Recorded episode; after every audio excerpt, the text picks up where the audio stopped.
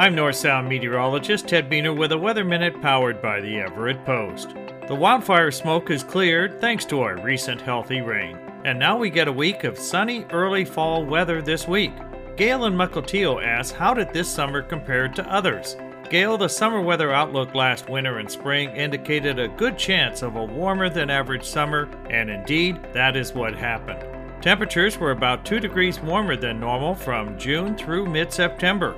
We usually get 3 days of 90 degrees or better, and this year we had 4 days, highlighted by the warmest day in 11 years on August 16th when Marysville and Lake Stevens hit 104 degrees. We also had 42 days of 80 degrees or warmer, easily surpassing the average of 27 days. June was wetter than average, but the rest of the summer through mid-September was drier than normal. Combined with the warm temperatures, the dry conditions led to wildfires and the smoke we suffered through for more than a week in mid-September, the third time that has happened in the past 4 years.